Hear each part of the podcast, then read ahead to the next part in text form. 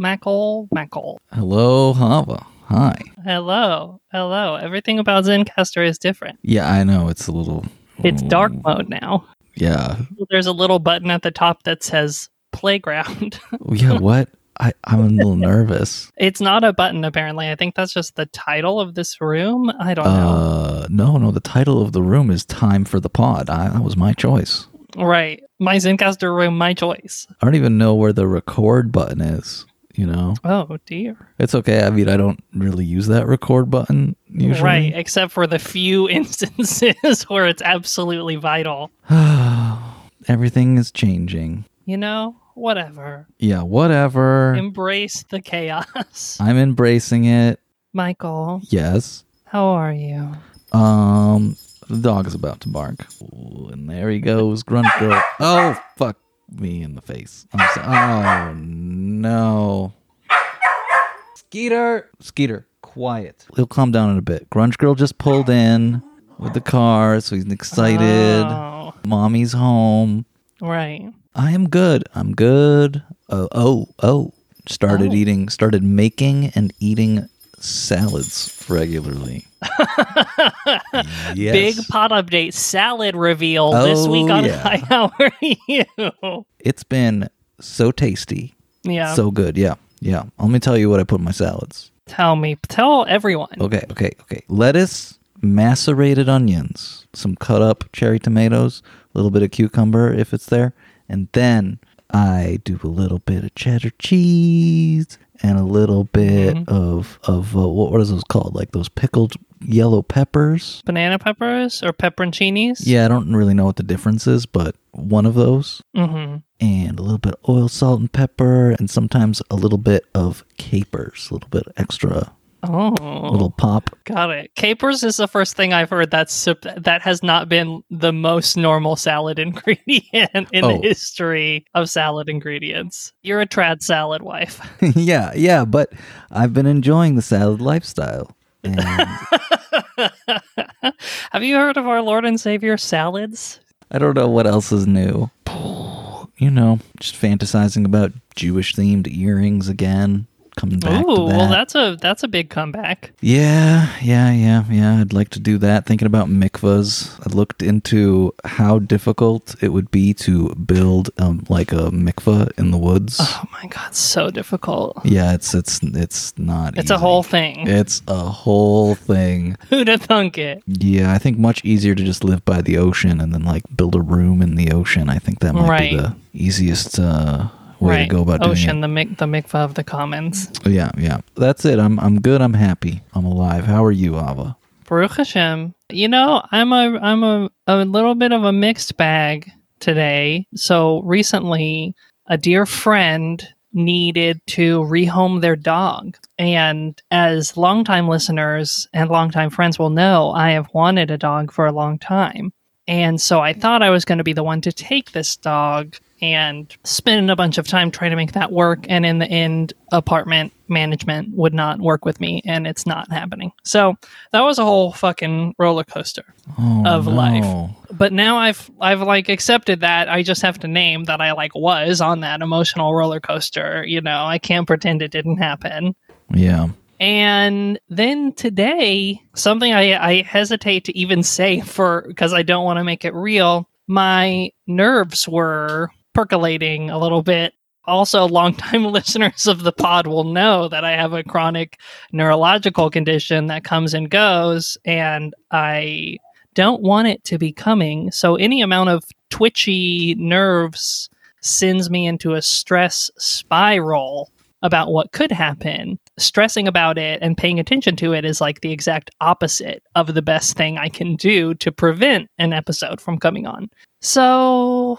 You know, that's taking up a lot of brain bandwidth, literally and figuratively today. That sucks. Yes. Uh, that sucks. It does suck. Thinking about how much it sucks will only increase the likelihood of it sucking more. So I'm trying not to dwell on it too much. It's actually sort of weirdly like relevant to the topic of today's episode.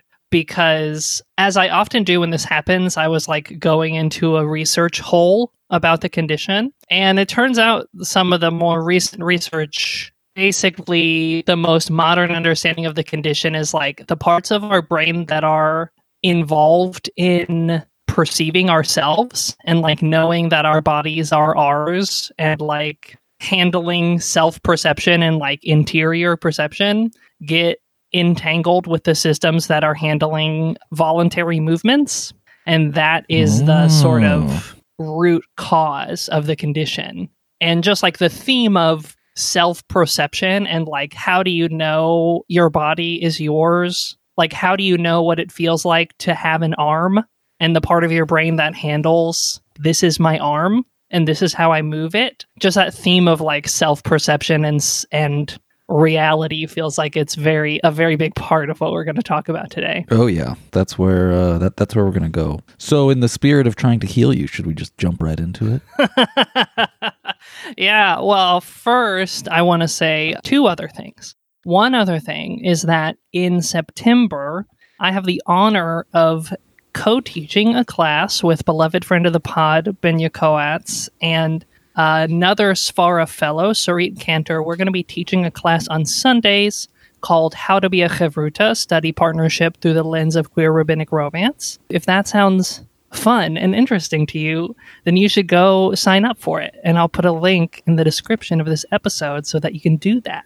And also it's in partnership with Judaism Unbound on Yeshiva. So it's like a triple pod crossover. Whoa, triple pod. Wow. Yeah. It's like D C versus Marvel, Marvel versus Capcom. It's nothing like that, and I hate the it's comparison. Exactly like that, because we're all going to be fighting each other live. Capcom, they made Street Fighter, right? Mm-hmm. Yeah, yeah, and a bunch game. of other crazy fighting games. Love it, love it, love it. And the second thing is just to say that if you enjoy the show and want to support us making this beautiful mess that we make in your ears every week, then you should go to patreon.com slash hi, how are you? and join our Patreon to support the continued existence of this show. And if you're not able to do that, then we still are just so glad you're here listening to the dulcet tones of our silly things we have to say. Yes, yes, we're glad you're here. Please consider becoming a patron. Let's jump into Russian Doll, Season one, Episode six. Season one, Episode six. Picture it. Sicily. nineteen sixty-eight. I wish. Actually, right before we recorded, we got a little text message oh. from a listener I wanted to share. Oh. Uh, hi, how are you? Uh, well. Um, you know. You now know, listener. Uh, thoughts on the vagina geode. Oh, the vagina geode cake and the vagina geode door within the show. Yes, yes. I think in, in the context of this text, the listener is referring to the door, vagina geode. Right. Can't believe, okay, I'm interrupting your question, but can't believe until just this moment, I realized that Nadia is being reborn through the vagina geode each time. That's exactly what the listener wanted to point out. Wow, listener, you're amazing. Okay, this is Misha from Pittsburgh. Thoughts on the vagina geode? It's literally a vaginal opening. The bathroom is a warm, dark, wet womb. Nadia then births herself by walking down the little hallway or birth canal and out the vaginal opening. Right. So there you go. That's an interesting little observation. Thank yes. you, listener. Oh, and another observation. Also, Ruth's mentioning about holding two truths simultaneously reminded me of Elu va Elu, mm-hmm. which is a passage from the Talmud, which is from Eruvin thirteen b that we talked about. That was a section that I think you brought, Hava, where Hillel and Shammai, there's debate about which ruling is the correct one, and right. God comes down and says that both are basically true. Right. Both these and these are the words of the living God. Elu va Elu divrei Elohim chayim hein. Mm-hmm, exactly. But Hillel, go with Hillel. Real talk. Hello. So yeah, thank you, Misha, for sending that uh, text along to the yeah. Talmud Hotline about Russian Doll. Yeah, I think it's interesting. It's like Nadia in this show is sort of like recreating the birth she was never able to have because her mother wasn't really present in her life in the way that it, we we feel a mother should be. So Nadia is like learning to to both accept her own flawed parent and through that to reparent herself. Yep, yep. Yep, this episode six that we're going into, it's pretty on the nose, the mommy issues. I think we confirm a lot of what we suspected about Nadia's psychology and why she's so detached from the people around her. It's because she was hurt so badly by her mom. Right. So we open. Yes. With Nadia and Alan in Alan's apartment. And they're sort of pacing around, trying to figure out the problem, sort of freaking out. Nadia thinks that his apartment is hell, or at least it's suggested that his apartment might be hell. He interprets what she's saying as that, but she actually just means the situation they're in. Right. And also, briefly, she stabs him to make sure they're not the same person. I felt like he barely reacted to being stabbed. He was just like, ow, okay, this is fine. And then we finally discover the answer to a question I had in the beginning about Alan, which is whether he's playing the game that Nadia created, which he is. Yes. Um, and they play video games. He is basically like, this game is impossible, and whoever created it is the worst, which is a very... Every gamer has said that at some point in their lives and possibly regretted it. And then Nadia's like, it's me. It's me. I made it. She plays it to prove that it's not unbeatable, but then she has a hard time with it. This game, the graphics of this game are unhinged. They're like clip art. yeah, yeah. I don't know if they had a big uh, budget to make, you know, a fake. Yeah, I mean, I don't expect them to make a fully functional game, but like it looks like a point and click adventure game from nineteen ninety. What you just said is how I would describe my favorite video games. Point-and-click right. adventure from nineteen ninety. But it doesn't, it's a platformer. It doesn't play like a point-and-click adventure game. Yeah, yeah, yeah. The problem is it feels like someone who's never played a video game in their entire lives made the game. Or possibly they were being supervised by someone who never played a video game, and that supervisor was like, no, make it look like a point-and-click adventure game. Yeah, there's continuity issues. The amount they're pressing the buttons does not correspond to uh, what's happening on the screen. Yeah. Yeah, yeah, yeah, right, which does feel very... There was a time, a period, early Street Fighter kind of period, where he oh, would yeah. be like pressing five buttons, and your character would be like, do one little punch. oh, I, I hurt my thumb playing Street Fighter. Oh, yeah. Classic. It, it was a good game. I think it's the second time already we've brought up Street Fighter. And so they're playing the game and they're talking about the first time they died. Alan is like, no, I don't know. I don't remember that. And so they decide to go to Ruth to get E M D R, which is, it showed Ruth doing E M D R. I am, I don't know very much about E M D R. I'm biased against it because I had an ex that was obsessed with it. It stands for eye movement desensitization and reprocessing. Oh, I thought it was just a fancy way of saying hypnosis. Uh, but no, I mean, maybe it is. I don't. Again, I don't know enough. That was just what I presumed from the context of the show. I didn't. I didn't look it up. So, as I have been had it explained to me, is this therapy where there's some kind of stimulus, and within Russian Doll, it's like a little digital light that's going left to right. And you follow the light with your eyes while basically having therapy. It's supposed to like help you work through trauma. Fuck that. Just give me pizza. Okay, but the I feel like that begs the question, like, you've had so much pizza in your life already, and like, yet you still have trauma. So, well, I've seen a lot of light in my life already, too. But here's the thing, the pizza is delicious. And the light is disgusting. I have to say, I discovered a New York-style pizza place in Western oh, Mass. Wow. Mazel tov. So it's not like the Greek style. It's like actually thin. Right. I forgot we get Greek-style pizza here in Rhode Island. All the pizzerias are Greek. It's very weird to me. So they go get E M D R from Ruth, and it cuts away. We don't actually see the E M D R happening, but it seems like it goes horribly. They have a bad time. Yeah, they cut away from it, and they're just like, okay, therapy didn't work. They're walking in the subway. Or they like reveal that they both have bee allergies, so then they go and they... Right, and then immediately get killed by bees. Which is hilarious, but I thought about like why that scene with Ruth existed, because in terms of the plot of the show, it didn't reveal a lot. Well, it revealed that her mother shattered all the mirrors. Yes, it revealed that. Which is a very important plot detail for this episode. Ruth also had a, another really good line that I thought was great, which is that we're unreliable narrators of our own lives. Oh, yeah. Which I thought was pretty sweet. Right. I've so accepted the truth that I'm an unreliable narrator of my own life that that line just like pff, went right through my brain. I'm like, yeah, I don't know anything about my own life. Whatever. It's fine. It it occurred to me while you were talking about the video game. Okay, so, so they die because of the bees. But the video game that they were playing earlier, I mean, the character's constantly dying and they're an individual right. on their own. And you don't know how to play this game because you're not like a master of the universe the way I am. That's like kind of mm-hmm. what Nadia's saying, and she's constantly dying. So her, you know, perspective on life is reflected in this game that she made. Right. The game feels like one of those background things like the color red in an M. Night Shyamalan movie that's like saying something, but never quite the center stage of the whole plot. Right. Yeah, yeah, yeah, yeah, yeah. So like in the game, they die together, the bees. What happens next? Then they get up again and they are going to go through Alan's day, basically. Like they're going to reenact his day, uh, the day he first died, but with Nadia along. And so they go over to Beatrice's house, his girlfriend slash ex-girlfriend, for Alan to do the breakup thing, except Nadia is there. And Beatrice is like, why are you here? And she's like, it's fine. I just have to use the bathroom.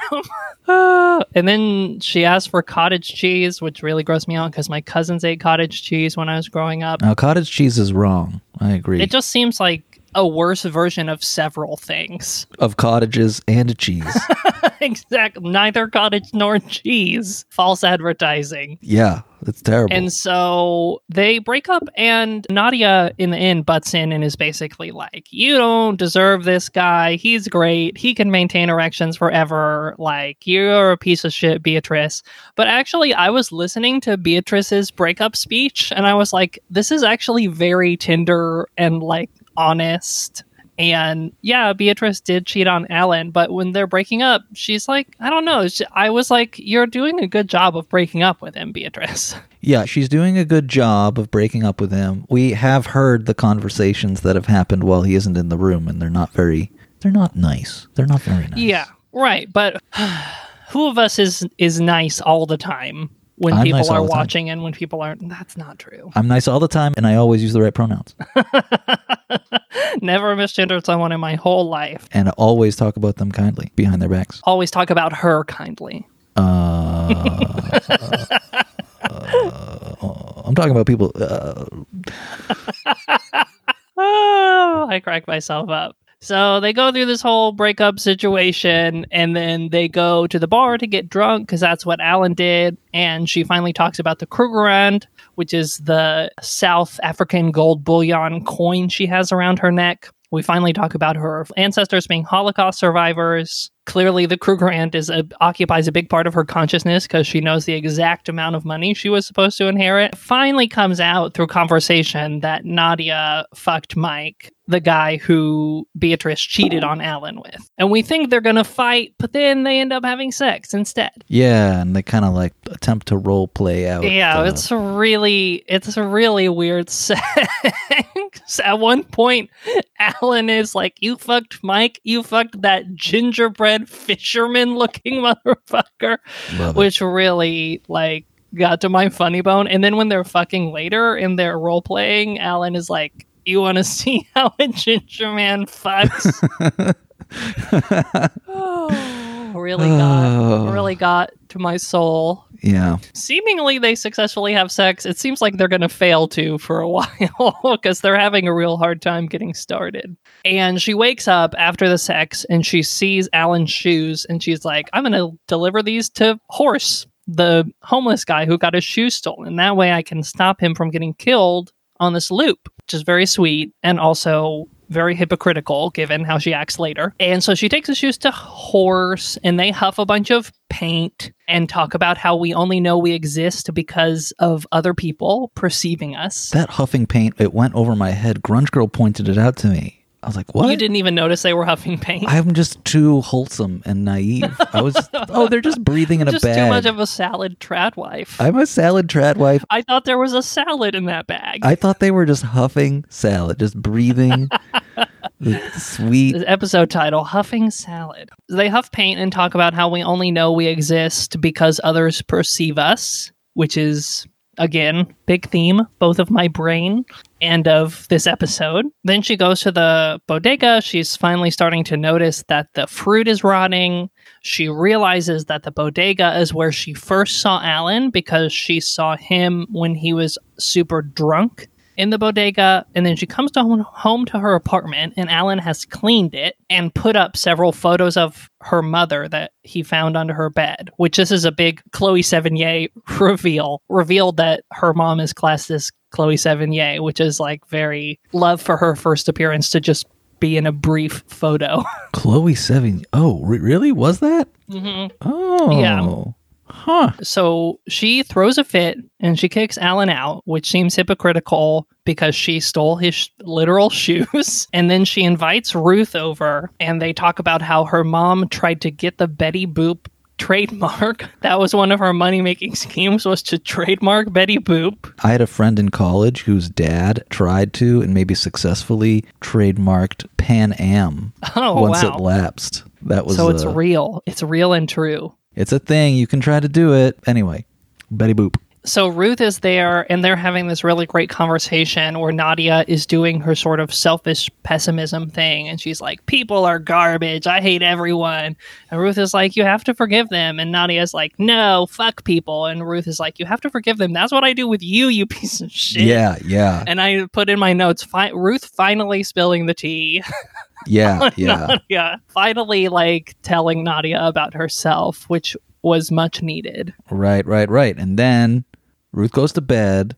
Nadia chokes on a chicken bone. Yes, Nadia chokes on a chicken bone. Very poetic justice moment. Again, she dies being a big old grouch. Right. She dies in a moment of grouchiness, wakes up, is in the bathroom, and the mirror is gone.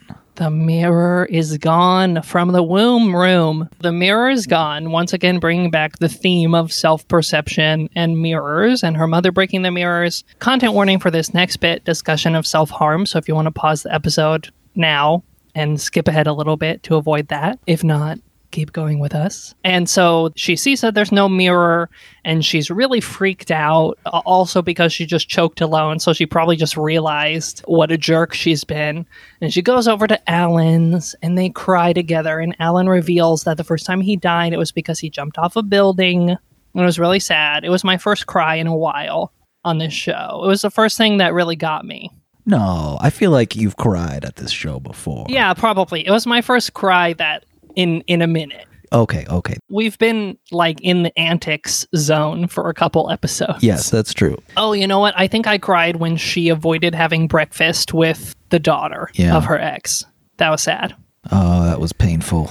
And that's the episode. And scene. Yeah, that was the episode. Oh, yeah. Also, Nadia finally really says she's sorry in like a very sincere way, which is a very rare occurrence on this show. Yep, yep. She apologizes to Alan, which was very, very nice. Yeah, that was the episode. I, uh, what'd you think? What'd you think, Havo? I liked it. I enjoyed how it had such nice self-contained symbology about mirrors. It was like, I'm introducing mirrors as a symbol. And now mirror metaphor complete. Yep, yep. It had nice symbology around mirrors. I feel like it had nice symbology around self-perception, which has to do with mirrors and existence. How do you know you exist? Things like mm-hmm. that. Like the video game, like this is like a world that isn't really real, but you're participating right. in Right. I didn't it. even tap into the video game part. You're the one pointing that out to me. Kind of existence. It's just a common thread throughout the whole series, because the show is all about these two people's different approaches to existing in the world. Right, and it does sort of take a different tack from episode to episode. Like, previously, I feel like we had an episode where they were really exploring the possibility of multiverses, and, like, that they oh, were yeah. going from universe to universe. In this episode, they were more exploring the possibility that they didn't exist at all. Yeah, yeah, yeah, yeah. You liked it? You liked this episode? Oh, I thought it was great. I thought it was great. Grunge Girl liked it, which gives me permission to like it. Right. It has the Grunge Girl gold star. It has the Grunge Girl gold star. I like there was this one throwaway line that Nadia had in the early scenes when they're first deciding what to do next before they go to Ruth, where she references the Johari window. Oh, the Johari window. It's just a framework for thinking about yourself and gaining self-awareness. It's like there's four mm. quadrants. One quadrant is things you know about yourself and things that people also know about you. And then things Whoa. you don't know about yourself that people know about you. It's a, it's a known known. Yep, known known, known unknown. So that also kind of fit the whole theme of self-awareness, existence. Mm-hmm. What's going on? How how should I behave in this world? So I liked it. I liked it. And it relates to what I brought. All of it. Oh. What you were saying before we even talked about the episode, about your experience with the Nervies, the episode itself, it all yeah. relates to what I brought. So I don't know. Do you well, want me to? Well, let's go with a twist and have you bring your thing first. Oh, a a okay. twist here on a Hi, How Are You? Main series episode. Well, I brought a little something. It's a little highfalutin, philosophical, slightly dense passage from an essay called The Science and the Religious Worldview by Rabbi Eliezer Berkovitz. Okay, great. Tell me some truths. Okay, well, I came across this essay when I was trying to think about perception of the world around mm-hmm. you, being in the world, and I just thought that was, like I said, it permeates the whole series. There was a lot of symbology around it in this episode, so I just want to read you this little passage. Great. Take me on a trip on your magic sailing ship. Okay, great, great, great. Okay. At the dawn of modern philosophy, Descartes raised the question as to the reality of the external world. Since the world is given to us in sense perceptions, and since these are often misleading or illusory, how can one be sure of the external world? Perhaps what we call the world exists only in the human imagination. While Descartes' solution to the problem is rejected, most thinkers attempt to shrug the problem off. So Rabbi Berkovitz, you know, he's talking about how do we know that the external world exists, talking about Descartes, who he did the whole I think, therefore I am, like I know that I exist. Right, and very, I was just thinking, uh, like in a lot of the articles about my neurological condition, Cartesian duality is brought up because Descartes was really into this idea that there's sort of like a body and a mind or a body and a spirit. You know, yep, that are yep. like two discrete spheres. My condition is one that really like exists right at the intersection of those two things that like challenges the idea that our bodies and our minds are separable in any way. Yeah, yeah. You're right. Descartes was all about body and mind, and Rabbi Berkovitz is like rejecting Descartes' solution to the problem of how you prove there's an external world. Mm-hmm. He doesn't mention what that is, but I think so. Descartes, he knows he exists because he's capable of thinking and reasoning. Mm-hmm. Uh, and he also has a convoluted proof for why God exists. And I think that has to do in part with the separation of body and mind. I don't really know, but he basically okay. goes about proving that the external world exists because God exists and he exists and he has external perceptions. And it would be really, really cruel if like God gave me external perceptions that weren't real. So we somehow proved earlier that God was benevolent. He just he okay. just somehow goes down this. Got it. I mean, Descartes says some stuff. This is not a Cartesian podcast. This and is no, no, no. You no. can go learn about Descartes somewhere else. Yeah. Okay. So just the next passage when he says subject, he's referring to the person, like you and me. An mm-hmm. object is like the external world that he's observing. So like Great. Descartes is the subject, you know, whatever. So anyway, to imagine the universe existed only in the consciousness of a single individual as required by consistent solipsism is absurd. It's unacceptable, yet the mere disinclination to entertain a doubt because it is disagreeable to us is no solution. Indeed, there is no solution to the problem, the problem being, is there an external world, as mm-hmm. long as we attempt to objectify all reality. Only if we are willing to acknowledge the subject, meaning the individual person, in their full ontological authenticity may Descartes' problem be solved. So he's saying that like you can't you can't imagine that the universe outside ourselves exists in a completely objective sense. Yes, because if you were to believe that, if you only believe in just this objective world around you, then there's no way that you can get out of this problem of, is the world actually real? Right. So finally, Berkowitz gives his kind of ideas. He says, man, the person, fulfills his essential nature in search for meaning, as probably opposed to Descartes' just thinking. Right. Within the religious world view, by relating himself to the divine world ground truth, he becomes aware of purpose and responsibility as modes of personal existence. There is something to be realized, something that ought to be. This concept of the ought cannot arise in a solipsistic universe in which the whole of reality exists only in the imagination of a single individual. That's what he's saying. So he's saying, like, you are searching for meaning, As you search for meaning, you inevitably get down to the root why question, which is like, why does everything exist? And you like mm-hmm. have to confront that there's something that exists beyond what is objective. You confront divinity. Like even wanting to find meaning, embedded in that is like you're trying to find a purpose about what you ought to be doing. Right. This is sort of a there's nothing so whole as a broken heart argument, which is that like the very existence of our desire for meaning and our sense of our lack of meaning, according to maybe Berkowitz, is like proof that meaning itself exists. Meaning in this case being shorthand for God. It's the very fact that we're like asking these questions that proves that whatever the questions are seeking is out there, sort of like magnets or compass needles pointing towards a pole. Yep, yep, yep. When I think of Nadia, in a in certain way, she's approaching living in this world like a solipsistic person. Right. She doesn't want to depend on anyone. She's basically like, it's just me. I'm just a self-contained little turtle all by myself. I don't need anything from anyone, and I also don't give anything to anyone.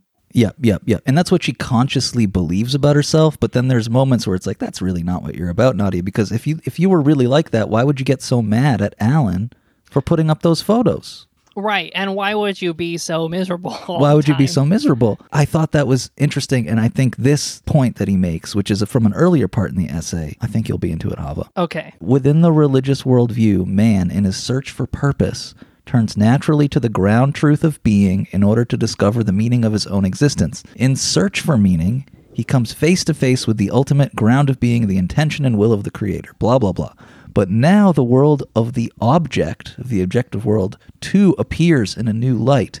The will of the creator embraces the whole of creation, subject and object, the energy-charged space-time structure of brute facts, so efficiently described by science, is now itself referred to that other dimension of the ultimate encompassing, the dimension of meaning and value, the ontological homeland of both subject and object.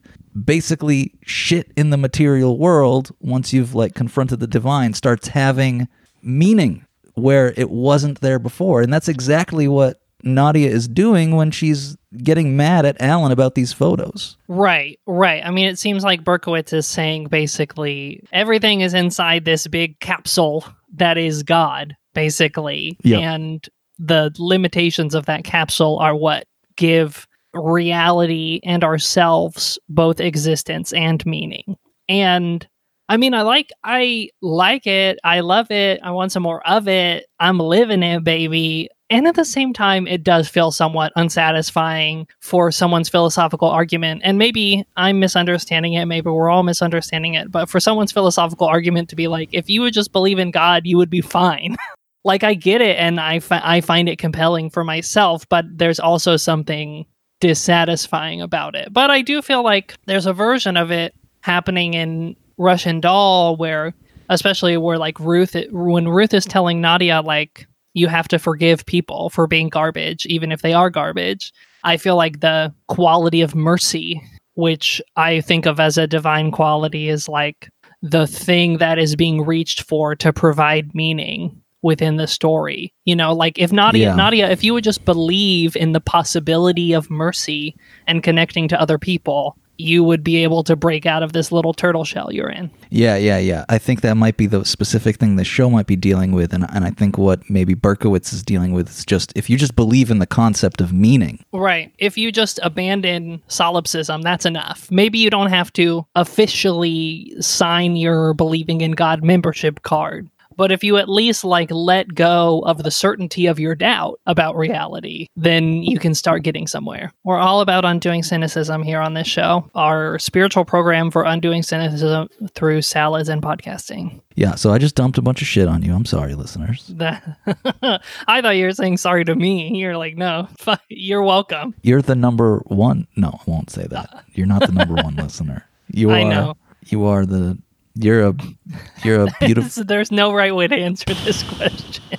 Just let it go. All right, baby cakes, what's next? Oh, okay. So I brought some stuff too, and I'm not sure how it's going to be related, but I'm excited to tell you about it. And it is the best Midrash on mirrors that I think is out there. Oh, okay. So this drush is on a verse from Exodus thirty-eight, verse eight, where we read, "V'ya'as et hakior nechoshet, v'et kanon nechoshet b'marot hatzovet asher tzavu petach ohel moed." And Moses made a laver, uh, like a little device. I forget what a laver is. It's like, in my head, I always think of a ladle. Merriam-Webster says a large basin used for ceremonial ablutions. So he made a laver, a large basin of copper, and its stand out of copper, from the mirrors of the women who performed tasks at the entrance of the tent of meeting. Moses made this? I think it's Moses. It's implied by other parts of the story that Moses is at least involved in collecting the mirrors. Who is the he? Who is the referent for the he here? Oh no, it's Bezalel, who's being referred to as he, who is like the sort of master artisan of the creation of the tabernacle. So Bezalel is taking away the mirrors of the ladies. Yes, to make this laver. Although, as we'll learn in the Midrash, he's not taking them away. They are voluntarily being given. Oh, that's nice. The women are excited to be able to help. So first we read in Midrash Tanhuma, Pekudei nine four, "When the Holy One, blessed be he, told Moses to build a tabernacle, all the Israelites brought their contributions. Some brought silver, others brought gold or copper or onyx stones or unset stones. They brought everything eagerly. The women asked themselves, 'What contribution can we make to the sanctuary?' They arose and took their mirrors and brought them to Moses. When Moses saw them, he became angry with them. He said to the Israelites, 'Take your canes and beat them on the shoulders. What purpose do these mirrors serve?' And the Holy One, blessed be he, called out to Moses, 'Moses, do you mistreat them because of these? These very mirrors produced the hosts in Egypt. Take them and make a basin of brass and its base for the priests, that they may sanctify the priests from it.'" So basically, Moses is like, vanity, all these vain bitches with their mirrors. Like, how dare you use something so petty? Once again, Moses revealed to be kind of a dick. Yeah, he's just acting out. He just never got a date. You know, early on. He never got a date. He never got proper parenting. Like, some people throw away others' mirrors and spurn them because of trauma. Yeah. So yep. Maybe think about how you talk about Moses. Mm-hmm, mm-hmm, mm-hmm. That's true. But God is like, these but mirrors. But God is like, no, these mirrors are great. But he says they were used to produce the hosts in Egypt. So I'm I'm going to tell you about that, which is from Rashi on this verse. So Rashi on this verse said, "The Israelite women possess mirrors of copper into which they used to look when they adorned themselves.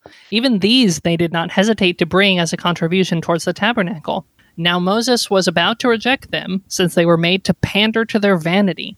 But the Holy One, blessed be he, said, 'Accept them. These are dearer to me than all the other contributions, because through them the woman reared those huge hosts in Egypt. For when their husbands were tired from the crushing labor, they would bring them food and drink and induce them to eat. And then they would gaze in the mirrors, and each gazed at herself in her mirror together with her husband, saying endearingly to him, 'See, I am handsomer than you.' Thus they awakened their husband's affection and subsequently became the mothers of many children. This is what it refers to when it speaks about the mirrors of the women who reared the hosts in Midrash Tanhuma. And it was for this reason that the laver was made of them, because it served the purpose of promoting peace between man and wife, because by giving of its waters, aka the Sota waters, to a woman whose husband had shown himself to be jealous of her, and who nevertheless had associated with another, thus affording her an opportunity to prove her innocence." So the deal is that when the Israelites were in Egypt, yep,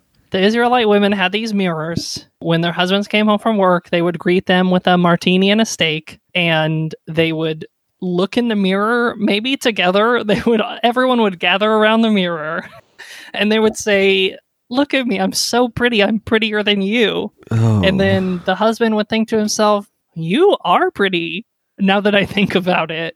And then through the divine plan, they would become pregnant with many children and produce the many hosts that would be instrumental to their exodus from Egypt. Yeah, yeah. It's like the mirror was kind of like a stand-in for the guy's best friend who says like, "Oh, I would totally fuck your wife." And then the guy's like, "Well, you know, maybe I should." This is this best friend phenomenon I am not familiar with.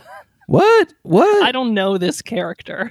I don't know. I mean, I've, the mirror is playing the role of like an, a third party making a comment right, on the beauty of right. the wife. Either way, it's uh, wacky. It is wacky. And also, the side note is that the mirrors become the vessel which holds the Sota waters, which are part of the sort of adultery witch trial, which Rashi interprets here as a positive thing because it gives the women an opportunity to prove their innocence. Because otherwise, we would just have to assume they were sluts if we didn't have this magic potion to give them to prove it. Well, now it's like slut is a badge of honor, right? Right, right. So I kind of wonder if you're like, you are not a slut. And they're like, no, uh, I am a slut. Is that? You know what I mean? You could almost uh, do you the... know, you'll have to, I'm, I don't know what the kids are doing these days. Yeah, I don't know either. I'm just a... a you're just a slut. I'm just a slut. And life is a nightmare. uh, oh, yeah. So, yeah. So, of course, I had to bring this because it's literally them destroying all the mirrors, just like Nadia's mother did. Yeah. So, like, how could I not bring this text? I didn't come with, like, a pre-prepared, like, and this is how the mirrors are Nadia and the Israelite women are Alan. I didn't, like, come with anything, but I just had to bring it. I think it's... cool. I love anytime God tells off Moses for being too much of a bro.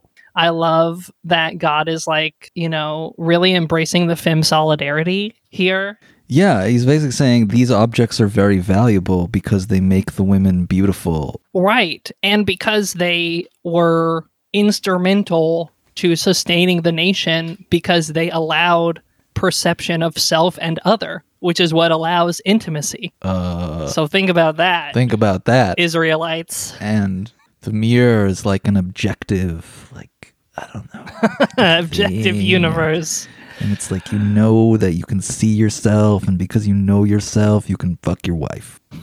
Exactly. Or something. Yeah, I mean, it doesn't really talk about in the episode, or at least I don't remember hearing why Nadia's mother shattered all the mirrors, but it makes me think about, like, maybe she didn't want to perceive or be perceived, you know? She wanted to sort of escape reality.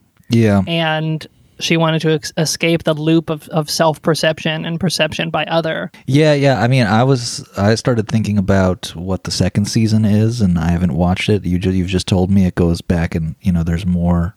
Mm-hmm. Uh, into Nadia's history, family history, and I was thinking her mom is somehow reacting to being the child of Holocaust survivors. Oh, we're going to see all about that in season two. All right, all right. We're going to learn. No spoilers yet. But yeah, I mean, this is just like a classic drash about mirrors that I had to bring. Yeah, that's just great. Just quality. Just love that God did that. I'm into it. Thank you, God. Thanks, God.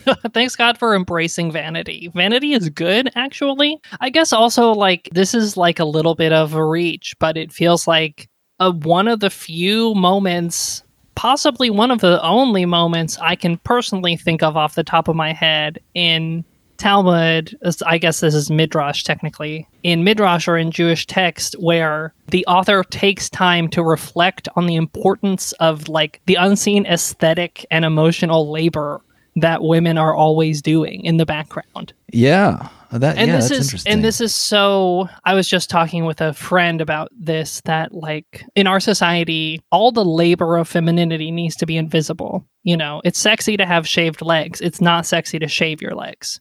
And what you do to become, to fulfill, like, society's criteria of beauty is, like, is meant to be sort of invisibilized. And I have speculated before, and I'm sure other people wiser than me have speculated this, that part of the reason trans women are such a challenge to society is because our process of inhabiting womanhood is inherently visibilized. It's because we're self-made women, and, and that fact is unavoidable. That it sort of breaks the gendered order. Yeah, yeah, yeah, yeah, yeah. That's interesting. Yeah, there's something to that. I like the expression self-made woman for trans woman. That's that's cute. And so I feel like Moses is really like living that life here. Like he is, I imagine that Moses is happy for there to be beautiful women around the camp. Oh, right? Yeah. Yeah. But he doesn't want to see those mirrors. He doesn't want to know about it. He doesn't want them brought to his face. He wants all the mirror gazing and women beautifying themselves to be in secret away. But I feel like oftentimes the trans reaction to the feminine secrets is, I gotta go to YouTube and learn them all. Show them all to me now. Well, obviously each and every person has their own approach to the beginning of their transition. But I mean, I do feel like there's, when I first started transitioning, I really felt this secrecy of gendered labor because I felt like there were so many tricks that no one would explain to me and so many unwritten rules and like so many things that I needed to do to sort of like fulfill woman to the satisfaction of other people that no one would explain to me what I was doing wrong. Just like I was constantly receiving the message like, not like that. And then I would be like, like what? How should I do it? And they're like, just not like that. Okay, figure it out. Oh, now I'm like, tell me the secrets. Tell me the dirty secrets of being a woman. Especially in the age of social media, it's really not so secret. Everything I feel like is changed by the mirror of social media. Yeah. The f- smartphone, the ultimate mirror. Mm. Um, you know what one of those secrets is? What? Fallout from the eyeshadow. Video game? No, no, oh. The eyeshadow. Like, how do you get rid of fallout? Oh, I never really experienced fallout from my eyeshadow. I just love that it's called fallout. So I guess what I'm saying is part of what I love about this text is, like, it's a very rare moment where that gendered order is, in a sideways way, sort of being named. And I think, like, the fact that our main character is a woman and that the parent that we're most going into her issues with is a woman, I feel like speaks to the, the genderedness of what self-perception and perception by others is like. You know, like mm. this, this show would be totally different if we were dealing with Nadia's father or if we were, or if Nadia was a man. Like, everyone has their own struggles with the adventure of being known, but there is like a unique set of expectations about how you should be perceived and how you should prepare to be perceived that I feel like is connected to mirrors and connected to this story and like connecting Nadia to the women of the tabernacle, basically. Yeah, I mean, just now I'm thinking about how Nadia approaches her own perception. Right, and also how Nadia Nadia's beauty routine, I mean, her hair is looking spectacular yeah. every day, and yet clearly it's implied that all she does is like roll out of bed and yeah, light yeah. up a cigarette. But that hair is not roll out of bed and light up a cigarette hair. No, she's plopping, she's scrunching. Yeah. She's doing all she's of got it. Us, she's got us like silk hair wrap at night. Yep. Those curls are taken care of. Absolutely. And yet, it must be invisible. We can't see Nadia doing her makeup because it would undercut the tough exterior of her character. Anyway, this is, we've spiraled off into a totally other world, but I feel like we've basically reached the natural end of our thoughts on this wonderful episode. Mm-hmm, mm-hmm, mm-hmm. Well, listeners, Michael, number one listener, thank you so much for joining us in this journey through the looking glass, and we will catch you in the next one. Talk to you soon. Shavuot Tov. Shavuot Tov.